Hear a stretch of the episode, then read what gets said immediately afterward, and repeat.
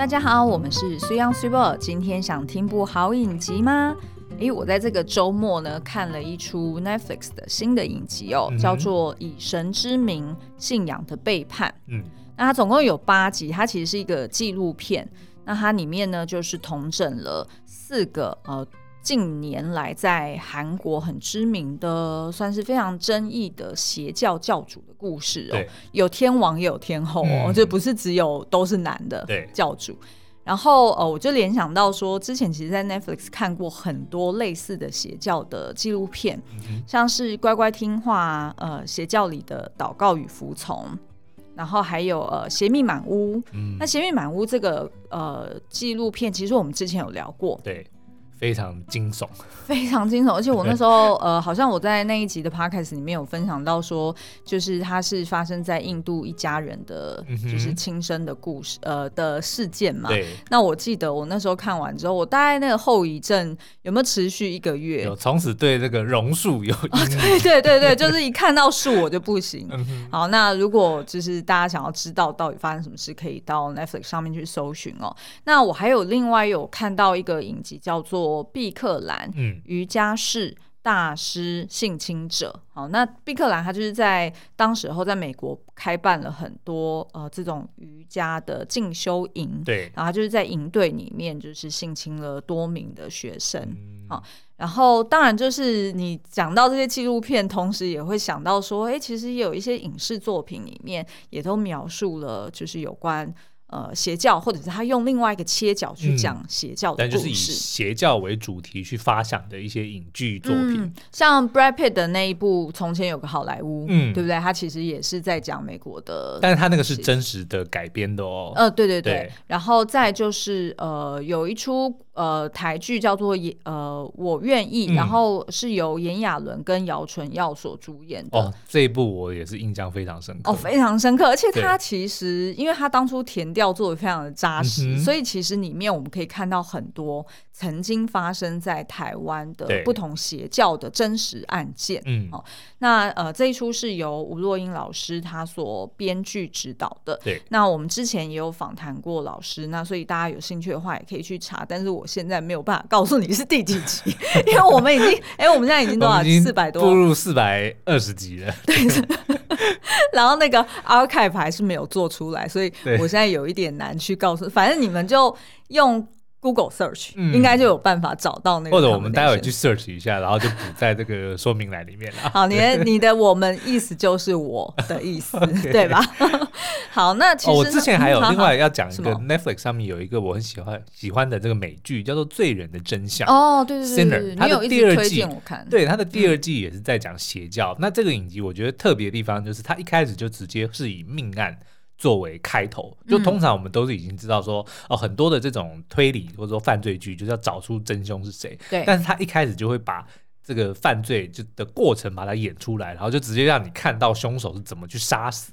被害者的、哦，但是后面就是有一个警探的这个、呃、角色去贯穿，对，去去试图去探讨，去挖出来说为什么这个人会在一开始就犯下这么严重的罪行。哦、那第二季就是，而且是一个小孩，是一个好像十一、十二三岁的一个小男孩，杀了一个貌似是他父母的两个人。哦，然后后来才牵扯出来，原来是跟邪教也有关系。哦、嗯、，OK，那你推吗？我推，大推。他总你是说他总他是分四季，现在四季刚刚出来。第四季刚刚推出，然后每一季就是一个故事，嗯，大概不到十集吧，我记不太清楚了，所以其实是蛮蛮容易看的，但是其实过程都还蛮蛮 heavy 的。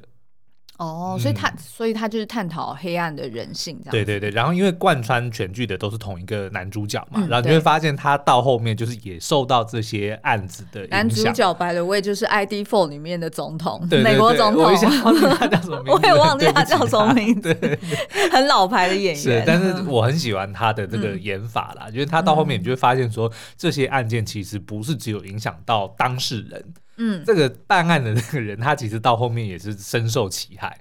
就他越来他的、哦、他自己对对，他就就随着他的办的案件，就是这这四个案件会对他自己的这个心理造成很大的压力了。哦哦，Bill Pullman，哎，对对对对对，Bill Pullman，对，马上查，这就是在那个电脑旁边录音的好处。是 好，那呃，所以我就是这样在。这些作品看完之后，其实也联想到，就是之前呃，X Japan 那个主唱 Toshi，嗯，他也是呃深陷这个哦，是也是当初。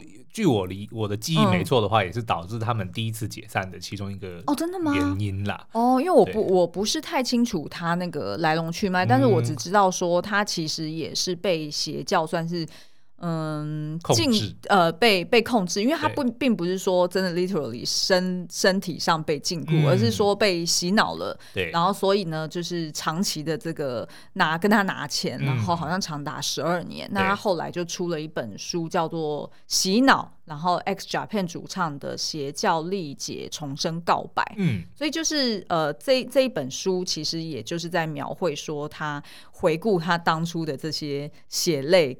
这些回忆，对，而且其实讲到邪教，大家可能也会想起，就是 Tom Cruise 阿汤哥他的那个三打基教的 Scientology，就是当然是有很有争议的一件事情，嗯、但是也你你必须承认说，那个三打基教它并不是这么的，就是它的名声有很多的争议嘛。嗯、但是就我的意思是说，即使是这么有头有脸的人，嗯、都难免会跟这样子的宗教扯上关系。我懂你的意思，你的意思其实就是说，就是呃。是不是邪教这件事情，当然就是在里面跟在外面的人会有不同的定义，或者是不同的观点。是，可是不无论如何，这些很有争议的宗教，或者是说被控制的这些教徒们，对，其实是发生在任何时刻，发生在任何人身上，对，都不稀奇，是，对不对？其实你要表达的是这件事情。那其实我这样子看完这些作品之后，我自己去。做一个小笔记，然后做一个统整，我发现说，哎，邪教的特性大概不外乎会有五种。嗯、然后待会呢，我们就会用这五种特性，然后去跟大家分享我们看完呃《以神之名：信仰的背叛》里面的第一个故事之后，然后哎，我们怎么用这五个特性去跟大家分享？好的，那这五个特性呢，分别是第一个，通常它是会趁虚而入的，嗯、也就是说，如果你本身就是。每天都开开心心，然后生活过得很充实，然后很多事情要忙碌，丰足的心灵很富足的人来说，嗯、其实你比较难去被趁虚而入，对，对不对？因为你忙别的事情都忙不过来了。我觉得这个也可以再用我们之前常常在解析影影视作品里面会提到存在主义这件事情也很有的关系。嗯、哦，对，因为其实存在主义基本上就是在讲说，人是这个世界上唯一一个是出生之后呢。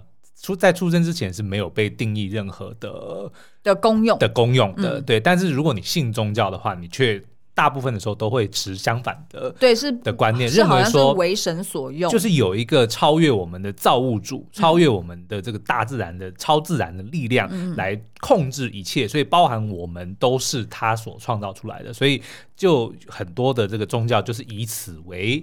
明说，那所以我们在这个世上的 purpose，我们的这个任务，其实就是为了要侍奉这个无上的神，这个造物主。嗯，所以你的你的一切就应该是要以他所说的为、嗯、为主，你要按奉他的这个名，或者说以他的意志来行动。嗯，这个就是一般中大部分宗教可能会持的一个一个观点。嗯，对对。那我这边讲的趁虚而入，并不是说啊，那如果我是就是。工作本身很忙，就是嗯，我们也看得到说，哎、欸，有一些呃邪教的教徒，他们其实也是哎、欸，在职场上面有头有脸的大老板，嗯、他也是很忙碌，然后他甚至是在世俗标准里面是很成功的。嗯、那可是为什么连这样的人，他可能都会信奉？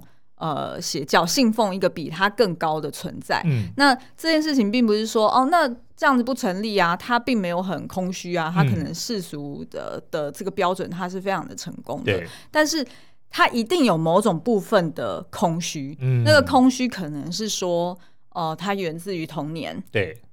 或者是他现在的呃家庭，甚或是他对他自我的一个价值的定义，就回扣到徐阳刚刚讲的存在主义的这个这个相同的概念的这件事情。也就是说，就是这个邪教呢，它基本上它可以扒扒在你身上，然后让你很容易被吸入。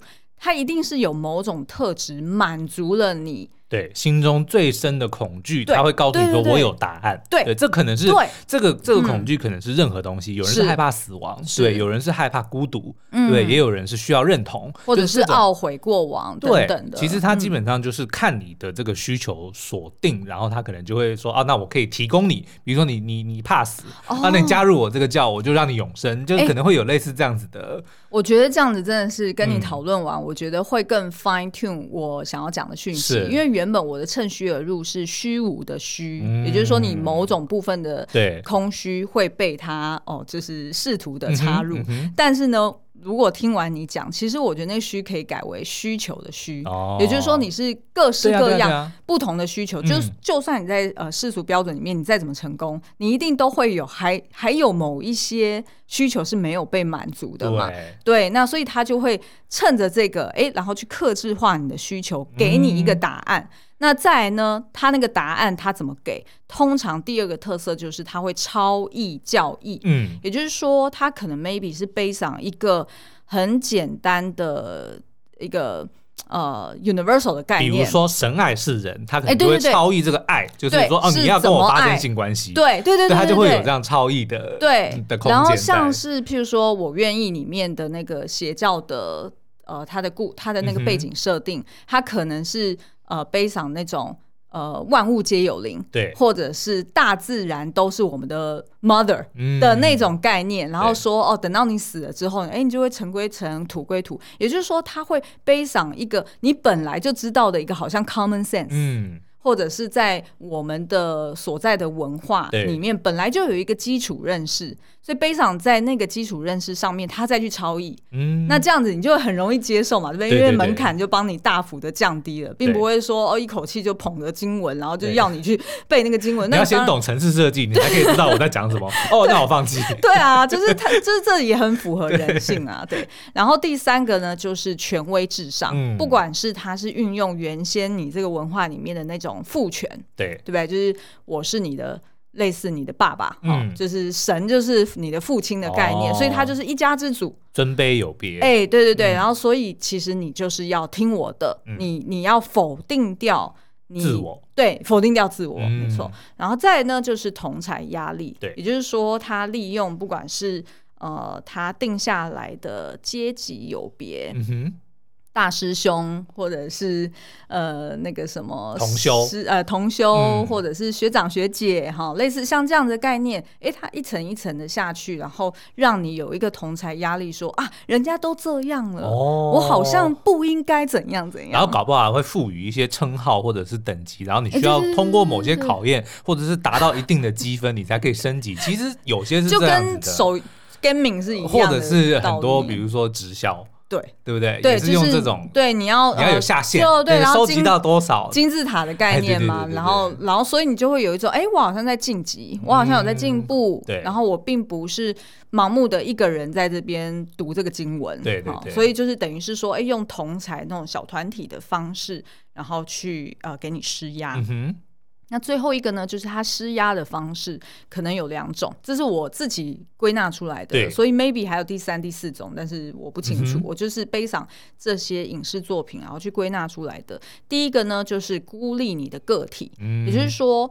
他试图会让你跟你的家人或者你的朋友断绝联系。哦，他并不是说直接跟你讲说，哦，你就不要爱你爸妈，嗯、或者是哎，你就呃，就是不要再跟你朋友联络。嗯、他不是直接这样下指令。对，但是他会借由大量的活动，哦，或者是大量的课程，对，然后去占据掉你个人的时间，哦、然后让你感受到说，哎。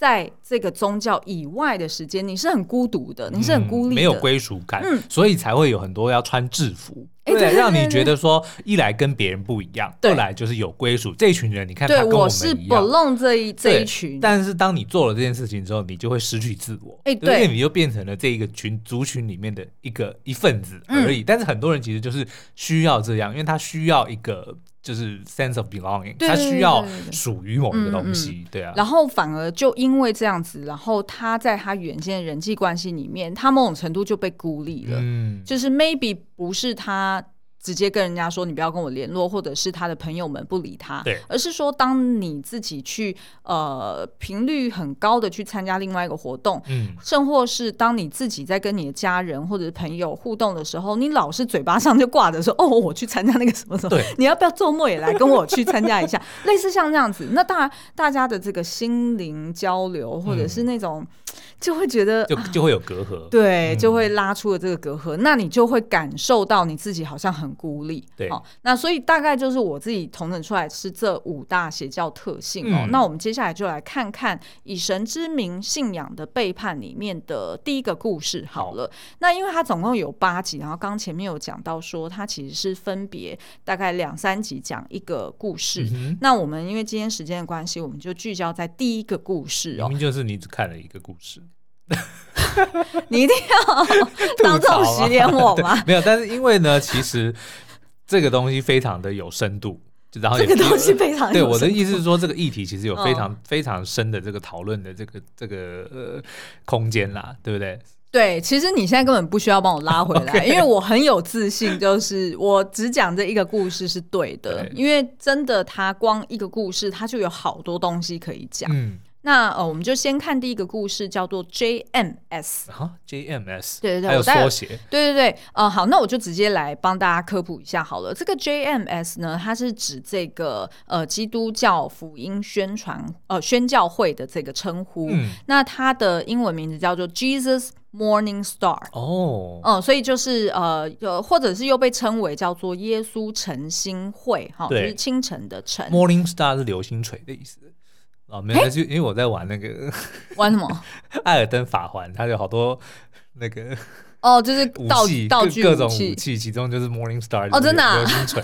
对，好好，反正呢，就是它的呃缩写就是叫做 JMS 好，那但是呢，在台湾这个宗教叫做。摄理教，哦，摄就是那个摄影的摄，嗯，然后理就是呃理智的理，哈，叫做摄理教。那呃，同时之间呢，他的这个创办人哈，或者是被大家称为教主的这个郑明熙呢，嗯，他其实他的英文的名字的缩写也其实是 JMS 哦，对，那所以在这个内部里面会叫他。呃，二就是我也不知道二是代表什么意思啦，但是呃也会叫他老师，或者是就直接讲说 JMS 怎么样怎么样、嗯、这样子去称呼我。OK，但是我自己在搜寻资料的时候呢，发现这个 JMS 他在台湾的网络上面曾经也有被人家叫做售后不理教，因为我们刚刚不是讲说，啊、因为我们刚刚不是讲说他是。台湾、日本都叫他社里教嘛，对对对对对，所以他们就把它超译为叫做社后不理教。为什么呢？因为他的教教主就是常年的呃，就是性侵上应该不止上百人哦，嗯，可能搞不好上万人都是有的，哦，的女性信徒，嗯。而且他自己讲过说，他的人生目标就是要吃一万个女性。所以吃一万个女性，就是说他要性侵，呃，也不是性侵啊，他的意思就是说发生关系这样。这个据我所知，另外只有另一个男人有办法做到这件事情，就是 NBA 的球星叫张伯伦。哦，对，他号称是有跟一万个女性发生，是他自己讲的吗？就是。传闻，江湖传闻哦，江湖传闻哦，可能就是他特别的、呃、过人哦，明白明白。不过说到这个，呃，我们也可以回来，就是呃，分享一下这个郑明熙他的一些手法，以及他个人的人格特质、嗯。的确，他如果要做到这件事情，他本身的精力要很旺盛。哇塞，一万人，你说好一年，呃，你如果说除十年好了，一年就是一千人，一千人一天，一年才三百六十五天，一天要三个。哇塞，不止哦，他有时候直接就是，如果你要算平均值的话，对，然后他有时候是直接一次就是十几个人在他面前排开。嗯、好，I fool you。对，就 就是这样。好，那我们来呃，就是分享一下这个呃，就是他这个宗教是怎么开始的、哦。他、嗯、其实是在一九七八年的时候建立他自己的这个教会，然后开始呢，就是在八零年代跟九零年代大幅的去传这个福音哦。那他传福音的这个手法很特别，他比较是。针对就是大学的社团，嗯，他一开始其实也是如此哦。他好像自己本身在外面先，就是年轻的时候他在外面租房子，对。然后他一开始传教的对象应该就是一个大学生哦。那他就是所谓的征服者团康。哦，对，没错。然后呢，征服者康的对，然后学校版。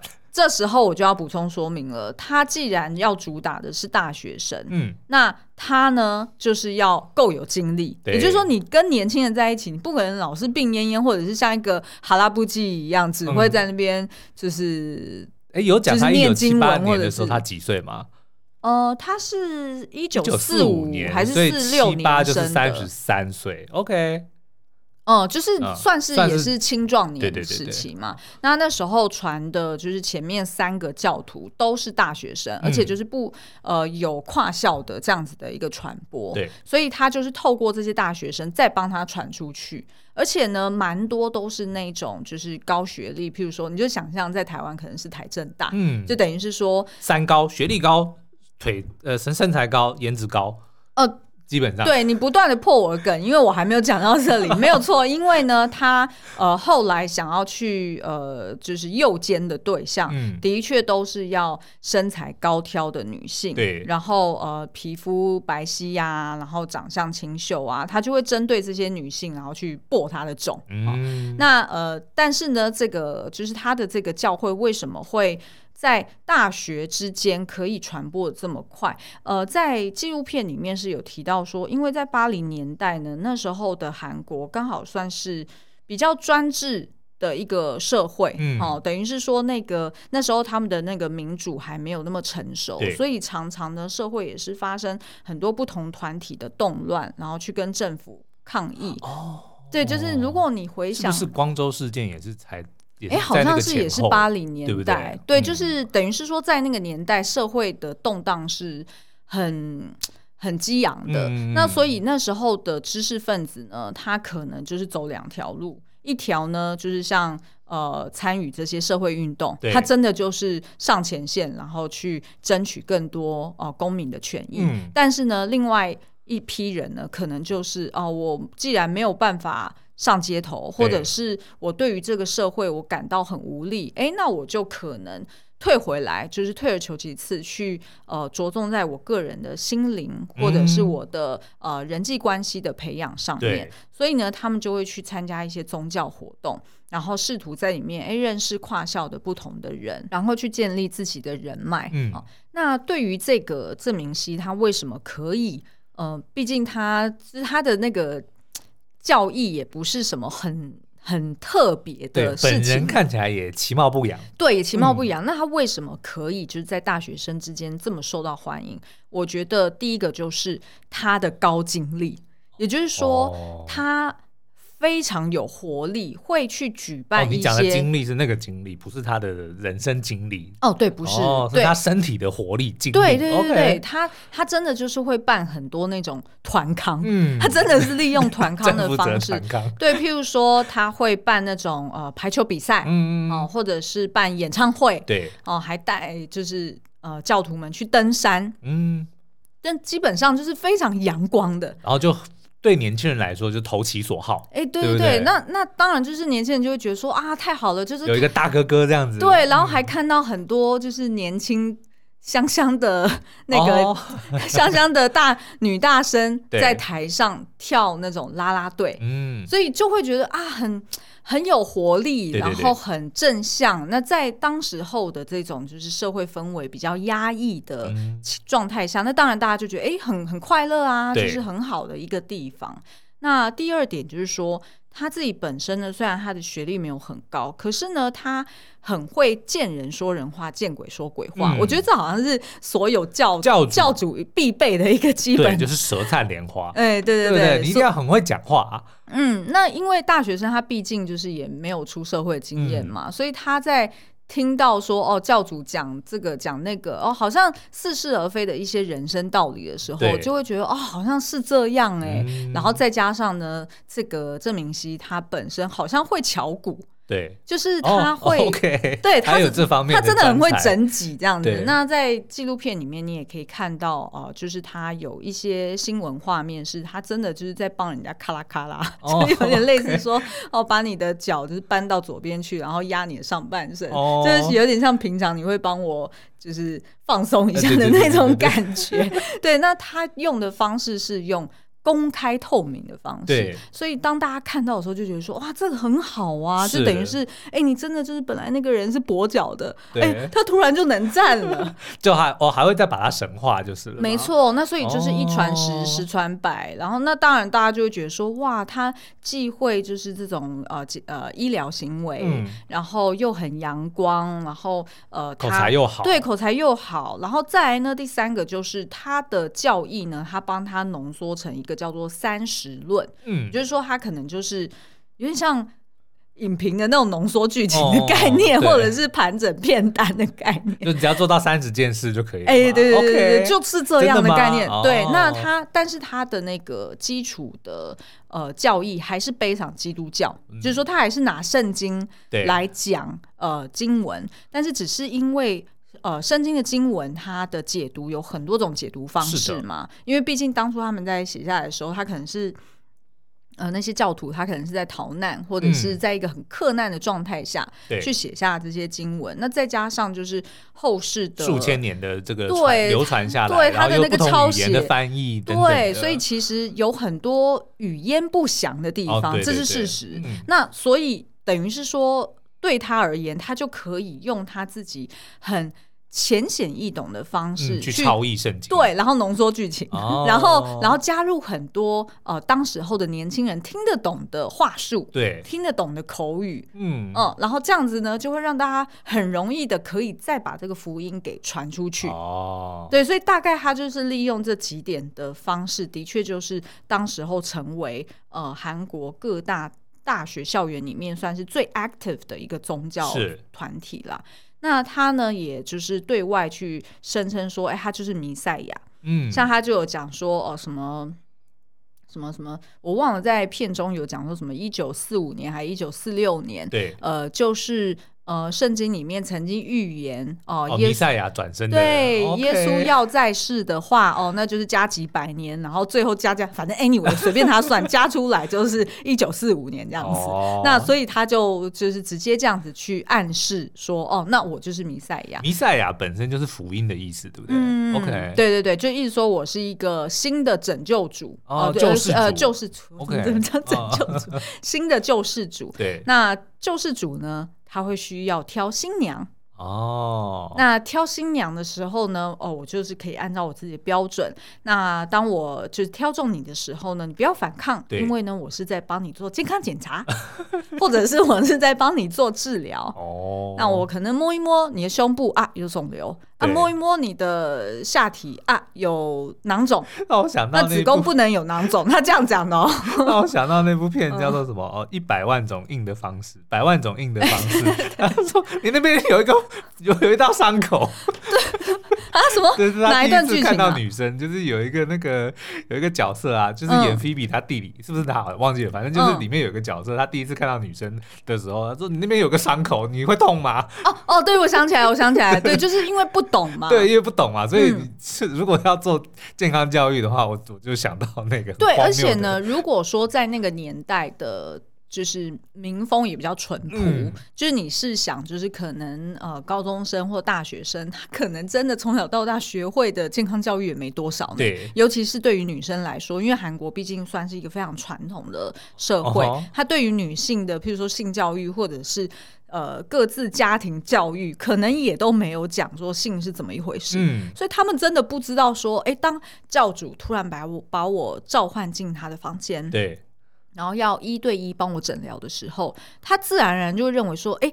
我可能是我自己不懂，哦、我不能怪他，真的有问题。对对对，我不能怪他。嗯、然后呃，再加上就是教主，他当然也会恐吓对方嘛，就说你不能跟你爸讲，不能跟你妈讲。然后同侪压力，就说大家都是这么做的。你看别的师姐、嗯、别的学姐也都是这么做的。是，而且呢，他还有另外一种方式，就是有点类似老鼠会的这种方式而已，就是他除了利用父权，也就是所谓那个父亲的父，嗯、就是用这样子去呃压制住说，哦，我说了算。呃，一切都是以我的需求为出发点之外呢，他再来另外一种手法，就是所谓的父权。嗯、那个“父”是赋予的“赋”，对，empower 的意思，okay. 就是说他会 empower，就是一条女性的组织。嗯，那那一条女性的组织呢，就有点类似像你刚刚说的师姐啊、学姐啊这样子的人。然后呢，就是利用这一群人呢，他给他权利，嗯。让他在这个教会里面呢，是呃到处都吃得开的。对。然后，但是呢，他对他唯一的要求就是说，你要去带更多的新鲜女孩给我。嗯。嗯，那你只要带来，那我就会赋予你更多的权利。对。那是不是对于这些原先是搞不清楚状况的受害者，嗯，他可能就会觉得，哎，某种程度我好像，哎，我好像被肯定了。哦。我好像是，哎。被认可说我是在这个教会中哦，更有能力去承担更多的责任。那我就要把这个福音再更努力的传出去。哦，然后即使当初自己可能会有一些疑虑，或者是有一些罪恶感，那也会因为这样子变成共犯结构之一之后，反而就变本加厉。对，所以他就会变成是从被害者的角色变成了加害者。对，那当他变成加害者之后，他为了要自我说服说我不是加害者，嗯，因为他否则他过不去嘛。对对对，因为大家会参加宗教，一定都是某种程度你希望向善，你希望追求更。好的人生，对。但是当你被这样性侵之后，你有一个很 confused 的状态的时候，嗯、你就会想要自我说服说，不是，不是我，嗯、我没有错。对。那所以呢，他就会持续的去抓其他人，然后跟其他人说啊，都是这样的啊，嗯、我们以前也都是这样做，所以你不要大惊小怪。对。那所以当呃新来的新进的这些小女孩们发现，哎，怎么姐姐们嗯都是这样跟我讲的？那当然就会就更不怀疑了嘛。对，然后我觉得也有可能是因为在韩国，他们那种兄友弟恭，就是长幼有序的这样的一个特别强调，对，所以他们就会觉得说、嗯、啊，既然姐姐都这样说了，好像我我也没有反抗的余地。对对对对对，嗯、没错，我今天的 下半句全部都被你说了，半捞还敢吗？对。好，那所以呢，他除了在韩国，就是呃，有一就是等于是。建立了他整个帝国之后呢，嗯、他后来当然就是被呃踢爆嘛，因为他曾经就是把一个呃受害者关起来，然后后来那个受害者就是有机会逃脱，然后去提告，嗯、然后这个教主呢，他就逃到国外去，然后呃他在国外呢持续的有这样子的需求，嗯、所以他就要求在韩国的这些教徒们呢寄他们的裸照。跟他们拍摄的那种，uh. 有点像是情色影片，传给他，然后，然后呢，他再继续的去呃点将哈，就是一直说，哎、oh, 欸，我要对我翻牌子，我今天要翻哪一个，然后就叫那个韩国的女性来到她躲藏的地方，哇，还要飞出国，对，还要飞出国，哇。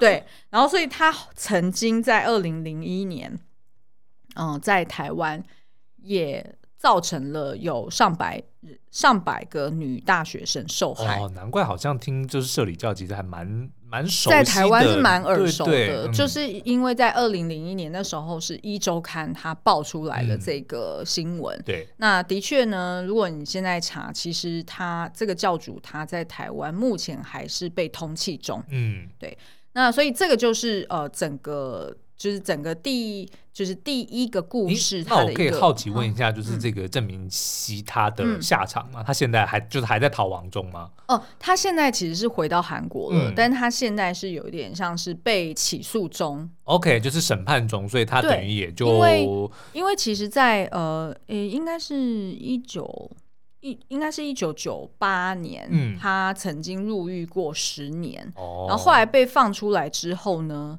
他又呃，就是持续的去性侵其他的女性，对，然后所以才又被提告。那所以其实他是已经坐过牢了，嗯、然后出来，大家还是供奉他为教主，哦、然后认为他跟耶稣一样，就是被哦、呃、被是。被受对，然后被迫害，然后其实出来他还是有很大的影响力，所以就持续还是成功的去诱奸了其他的年轻的女性。其实主要被呃，就是主要出来指控在这个纪录片里面的一个女性，她是一个香港人，叫做叶璇。那她就有讲说，她那时候呢，其实是认识教主的时候，其实是教主他人还在监狱里面，然后。但是呢，那时候就是介绍他的姐姐，就是那些学姐们，是跟他讲说，你不要去查网络上面那些东西，都是假消息，嗯、都是假新闻。嗯、那呃，教主其实是被害的，所以还一度把他带进监狱里面跟教主面谈。对，那当然就是只要一有机会跟教主互动，那当然他就是很容易被趁虚而入嘛。嗯、那所以他后来就等于是很对教主很 loyal，然后。教主也利用他哦有多国语言的能力，然后外形又很亮眼，对，然后就把他作为一个招牌，让他呢继续在其他的大学生的活动里面去唱唱跳跳，然后也帮他去、哦、呃做翻译。是，所以才会有在片中有另外出现一个来自澳洲的一个受害者，嗯、等于是说那个那个受害者根本连韩文都不会讲，你说他要怎么听这些教义啊？哦啊嗯、就等于是他要靠叶轩去做翻译。哇，对，所以等于这也就是他为什么又在跨足海外。嗯，那但是这个叶轩就等于是被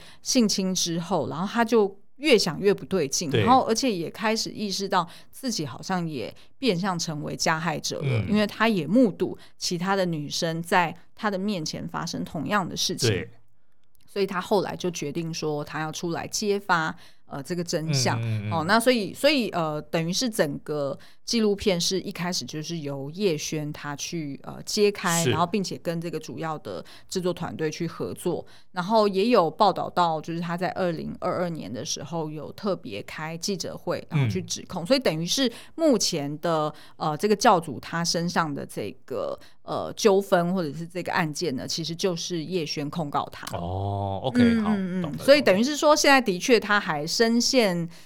呃，就是法律的呃纠纷中，但是他并没有被定案。嗯，但是应该也限制出境的吧？所以至少应该是限制手出境，可能就不会到别的国家来到处去作恶。对对对，那其实呢，呃，这个影集它在上线之前呢，其实这个 JMS 好，就是这个组织。他也为了要防止说，呃，他们的这个故事，呃，嗯、或者是他们教主的这个背景曝光，对，所以其实他们当时候好像二月份的时候也有申请说要禁止 Netflix 去播放这出影集，但是后来当然就是不成功嘛，所以现在大家都看得到了这些故事。那所以呃，后来呢，就是呃，在新闻媒体上面有人去访问这个导演，就是说，哎，你为什么要做这样子的一个作品？嗯、那导演就有提到。要说呢，就是在疫情之后，哈的韩国，就是自称自己是救世主、哦、是弥赛亚的人，是是是还是有一百多人。嗯，那他就是认为说，呃，就是呃，借由这个纪录片，对他可以去带出说，到底就是为什么。这样的事件可以重复的发生，你知道吗？我突然想说，你干就干脆去办一个实境节目，嗯、叫做什么“福音之巅”，把这一百人全部放在一起，哦，然后让他们去打架，去比什么，然后最后赢的人，我们就哦，你是弥赛亚，棒棒啊，给你一百万。然后可能在这过程中，大家就可以看出来这些破绽。对啊你们来比嘛？就你你说你是弥赛亚，那人另外九十九个也说也是也他也是也是嘛，那一定只有一个嘛？嗯、对，那你们你们帮我们来来证明说谁才是真的。但当然，他们一定不会参参加，对对，因为对他们而言，他们就会觉得说：“哦，我是就是我是 the only one，、嗯、我怎么可能屈尊那叫什么屈什么反尊什么？反正就是哦，对对对，紆 尊降贵，对我怎么可能这样子还来参加你们的实境秀嘛？嗯、那你就没办法证明你自己啊！你看人家要证明体能之巅都来参加了，对不对？哦、嗯，但我觉得他其实这个，他其实这这个纪录片，他其实就是点出一个盲点，说。其实真的是会发生在所有人身上，都有可能会对。然后，然后大家在看的时候，不要因为说哦，看着叶轩在。呃，镜头上面哭哭啼啼，然后就笑他说、嗯、啊，那就你傻，对，就是你自己笨，你为什么明明新闻都当时候都已经爆出来，然后他都已经在监狱里面，你为什么还要相信那些姐姐们的话，而不自己去判断？嗯、那就像我们前面讲的，其实他的一个特性就是他会趁虚而入，就是你人性的弱点嘛。对，然后他会用同才压力去孤立你，嗯、去把你呃跟外界的所有的接触给隔绝掉，甚至是他就只是我每天都打。电话给你，我每天都给你传教义，嗯、你哪有空去自己静下心来思考？说，哎对，好像怪怪的，好像那个不太对，我是不是要去做个功课？嗯、你可能连这个时间都没有，所以他就是利用这样的方式，四面八方的把你包围。那你可能已经身在邪教里面，你自己都不知道。嗯，那这就是为什么我另外上网去查了一个叫做一个呃邪教检查表哦。那这个邪教检检查表呢，它其实是。呃，来自于呃，就是一个网络媒体工作者，叫做李怡志。对，那他就他就是在呃帮这个我们刚刚前面讲的《X Japan》的这本书在写序的时候呢，他就去呃翻译了一个呃就是在德国政府文化厅他们所整理出来的一个邪教检查表，就是有点类似像一个 checklist。嗯、对。那当然，这十七项呢，并不是说哦你要满足十项或满足十七项才叫做邪教，对，而是说它是帮助你自己去。评估哦，有点像是体检，因为我们常常不是会体检说，你如果有什么什么身体的状况，你就去 check 这些、嗯、这些症状嘛。对对对，就有点类似像心理的健康检查。对对对对对，哦、就有点类似像这种，然后去帮你判断说，哎，是不是你目前参加这个团体？对，它不一定是一个宗教哦，嗯、它可能是一个社团，是它可能是一个什么，嗯，譬如说什么。组织，哎，对，什么组织，哦，或者是读书会，对，甚至是你的公司，它可能是利用同样的概念。我我随便先挑选几个跟大家讲好了，但是这个完整的内容我会放一个连接在呃，就是文字说明栏里面，那大家可以点进去看哦。那举例来说，譬如说第一个就是呃，这个组织的世界观，嗯，好，会非常简单。它可以解释所有的问题哦，对嘛？就跟我刚刚讲的，因为通常你就是心中有一个疑问，对，有一个恐惧，对，然后他会帮你统整，好像帮你画重点，对对，然后他不让你去看别的东西，就一直说，你看我这手册，你看我这个呃，这个这个什么。就是 brochure 还是什么，反正你就是看我这边就懂了。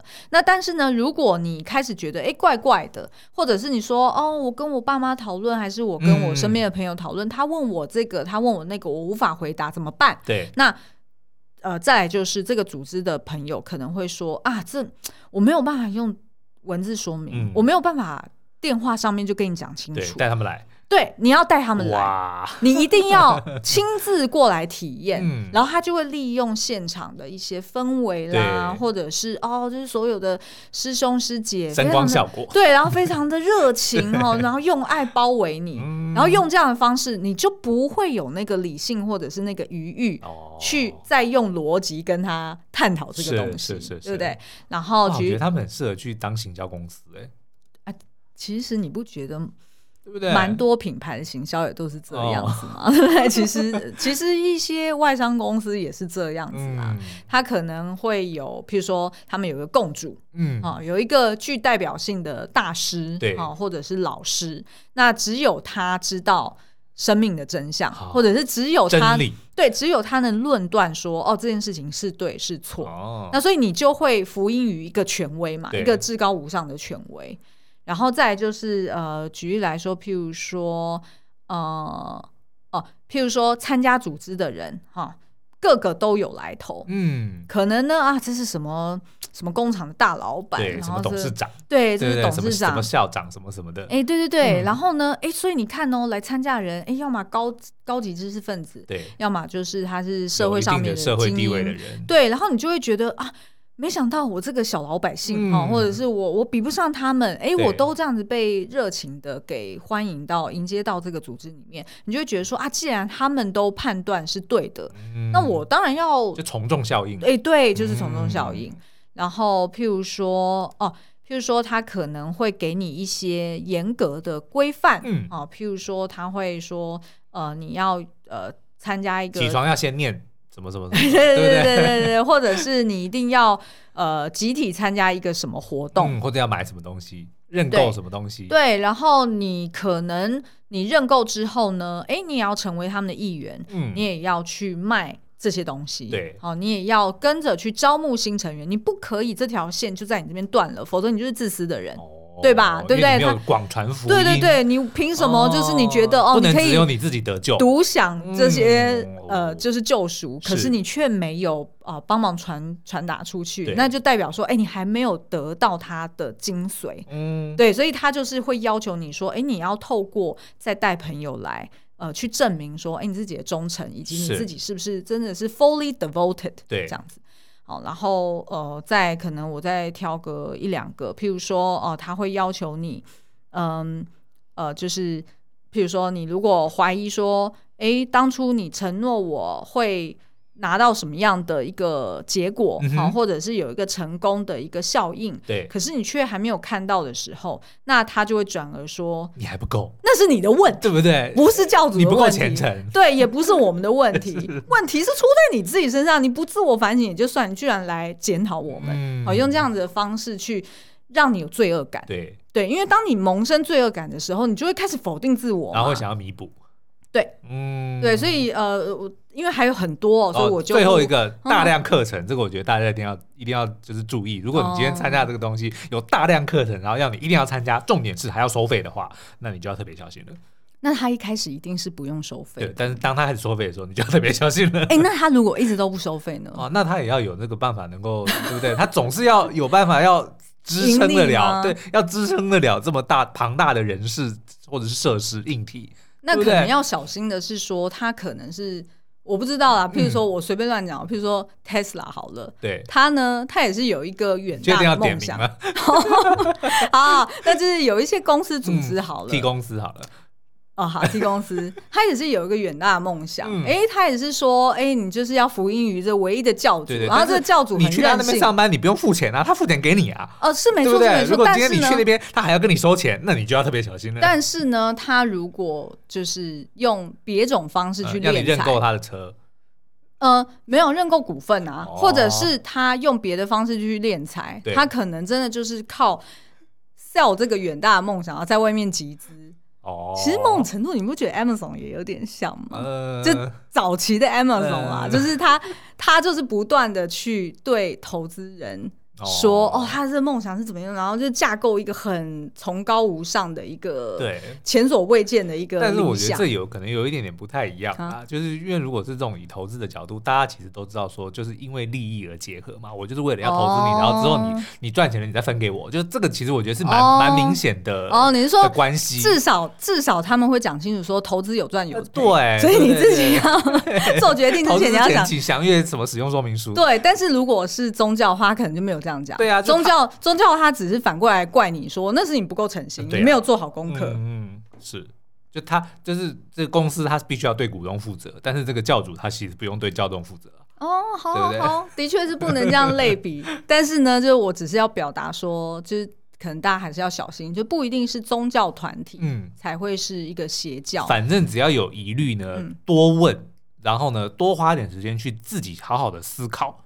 你知道我的意思吗？对他，你刚刚其中提到一点，就是他不让你时间思考，他不断的轰炸你，嗯、对不对？所以当你有怀疑的时候，哎、欸，那你可能就是先想办法，就是先退一步，先退一步，对不对？嗯、请个几天假，你好好的想一想嘛，对不对？嗯、然后，但但我觉得有可能就是像刚刚前面讲的，趁虚而入这件事情，就是呃，会比较在一种很 urgent 的状态、嗯，就代表他自己现实的人生可能在一个瓶颈，或者是已经走投无路的状态。嗯他才会变成说，好像自己没有时间再退几步去思考了。Oh. 那如果针对那样子的人，我们不能去检讨说啊，那你为什么就那么笨，或者是怎么这么冲动，什么什么？对、嗯嗯，因为他自己本身的状态已经在一个很糟的状态，所以他可能任何人，假设当时候不是邪教去 approach 他，可能 maybe 是别的好的基金会，对，或者是别的什么样的公益团体。他 maybe 也是会抓住这个，嗯，这个叫什么浮木，对对吧？只是因为他那时候可能比较衰的状态是啊，被宗教邪教团体给给盯上了，嗯，所以他那时候抓到了浮木，就抓到这个，没想到根本不是浮木。Okay. 好了，后置啊，如果听众朋友就是你现在在怀疑说，嗯，哦，你可能也深陷这个邪教的，那你就去看，你去看这个影集，你看看其他的人的现身说法，嗯，然后你自己再来评估，嗯，对不对？好，那今天的节目就到这边，嗯，我们下次再见喽，拜拜，拜拜。